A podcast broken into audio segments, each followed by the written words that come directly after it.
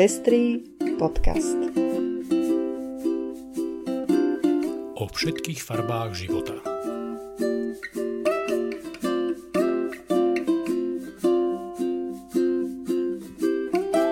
Vítame vás pri počúvaní 9. vydania Pestrých správ.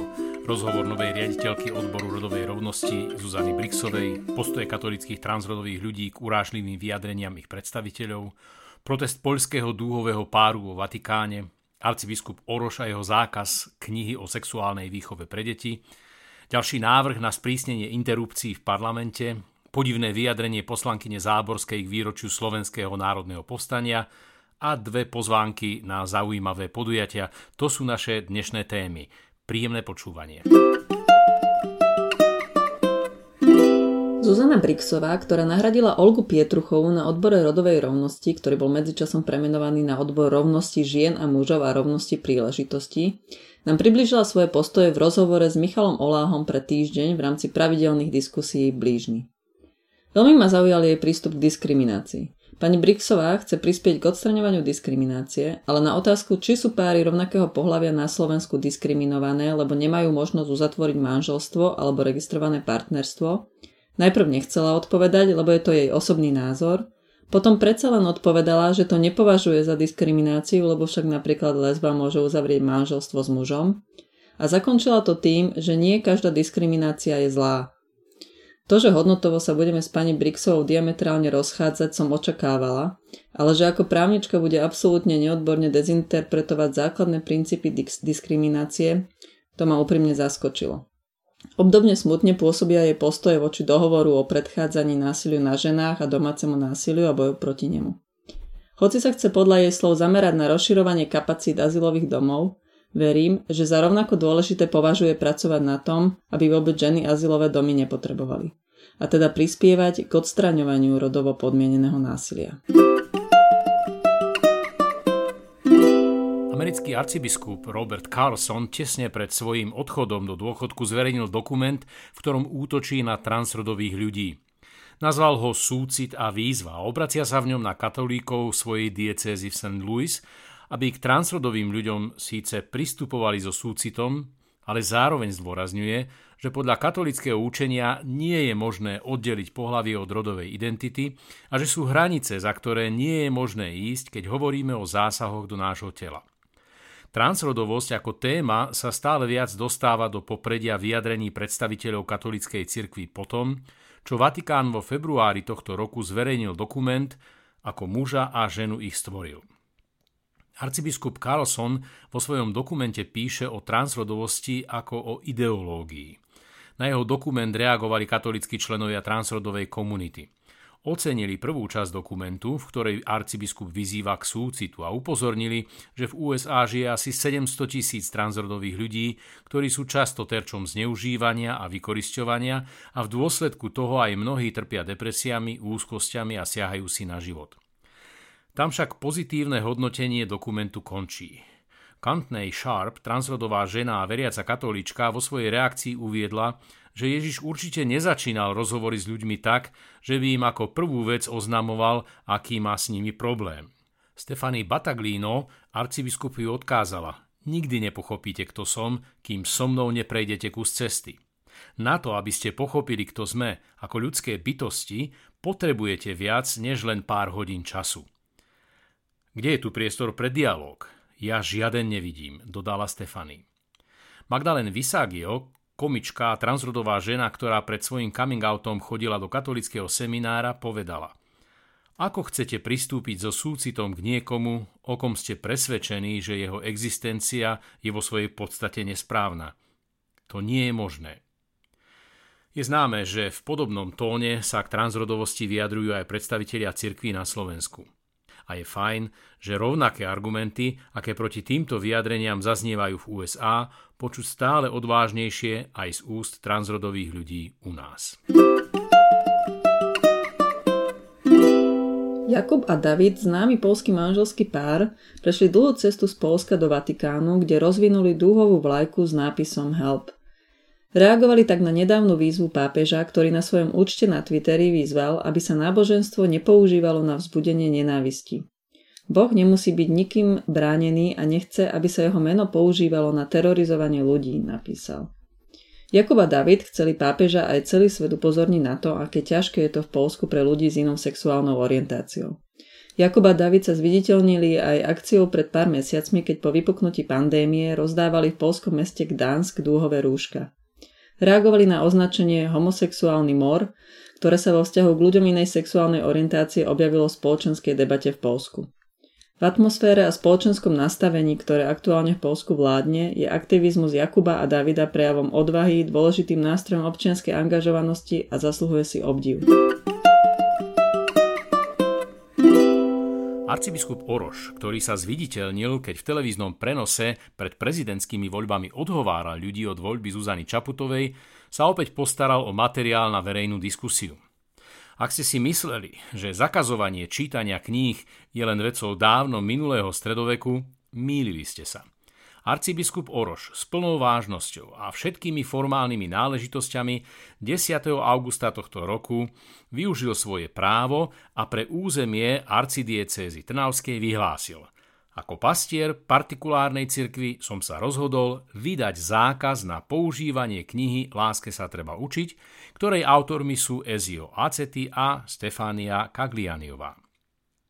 Zákaz dôvodnil tým, že kniha podprahovým spôsobom podsúva LGBT ideológiu a nie je vhodná pre deti vo veku 4 až 7 rokov, ktorým je odporúčaná miernejšej forme, teda odporúčaním stiahnuť knihu z predaja, sa k jeho zákazu pripojila aj Komisia konferencie biskupov Slovenska pre školstvo s pôsobnosťou pre celé Slovensko. Zaujímavosťou na celej veci je to, že knihu vydalo katolícke vydavateľstvo Nové mesto a ako autori, tak aj vydavateľ, vydavatelia sú rozhodnými zástancami hnutia, ktoré obvinenie zo šírenia toho, čo sa v konzervatívnom prostredí označuje ako LGBT ideológia, rozhodne odmietajú. Je zarážajúce, kam až môže zájsť odpor niektorých predstaviteľov cirkví k včasnej sexuálnej výchove. V odbornej komunite sa pritom považuje za preukázané, že práve včasná sexuálna výchova je najlepším prostriedkom, ako predchádzať sexuálnemu zneužívaniu detí v domácom prostredí a zo strany osôb požívajúcich autoritu. Poslanec za Olano Martin Čepček predložil na rokovanie parlamentu ďalší návrh na sprísnenie interrupcií. Ide tak už o piatý návrh, ktorým sa poslanci a poslanky nebudú na najbližšej schôdzi parlamentu zaoberať.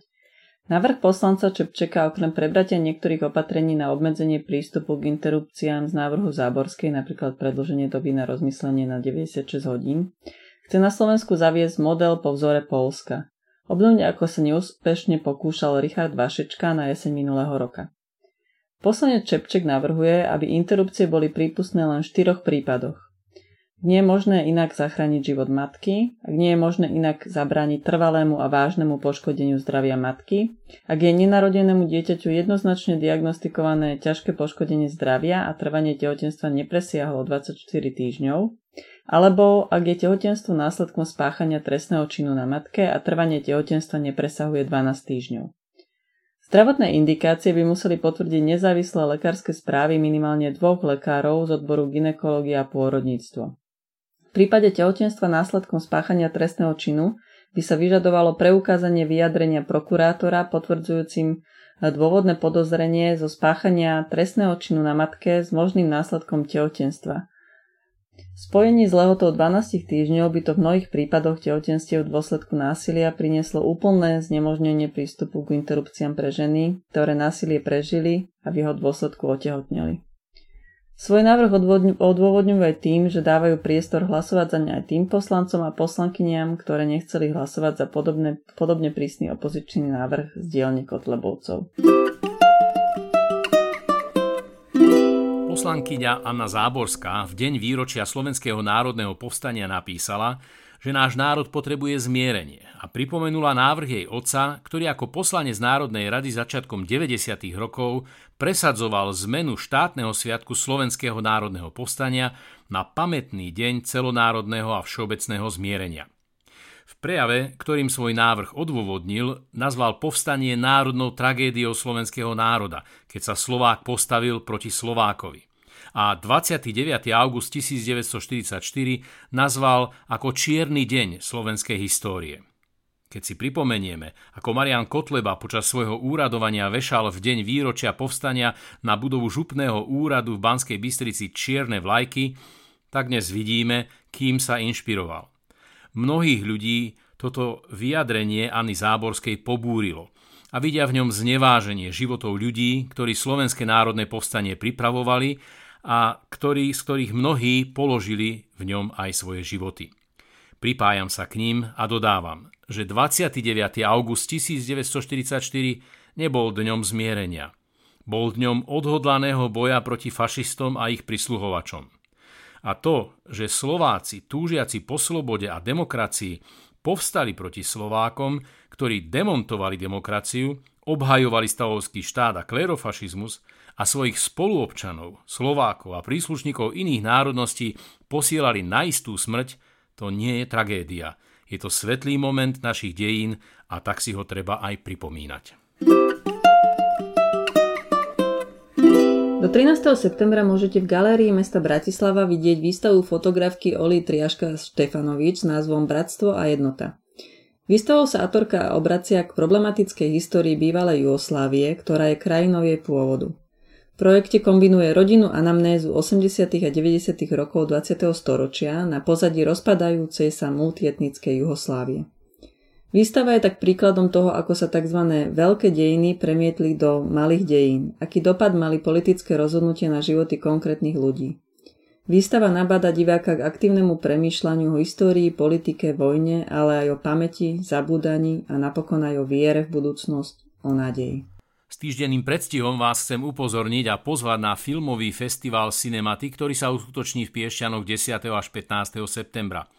Otvorí ho projekcia zaujímavého filmu Ivana Ostrochovského Služobníci. Odohráva sa v roku 1980, keď dvaja študenti kňažského seminára Michala Juraj práve nastúpili na svoju cestu stať sa božími služobníkmi.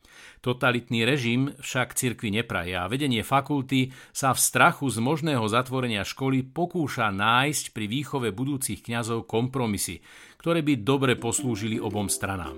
Michal a Juraj tak stoja pred neľahkým rozhodnutím. Skloniť hlavu a vykročiť ľahšou cestou spolupráce, alebo ostať verný svojmu svedomiu aj za cenu ohrozenia vlastných životov. A to je už všetko z dnešného vydania Pestrých správ. Do počutia o týždeň.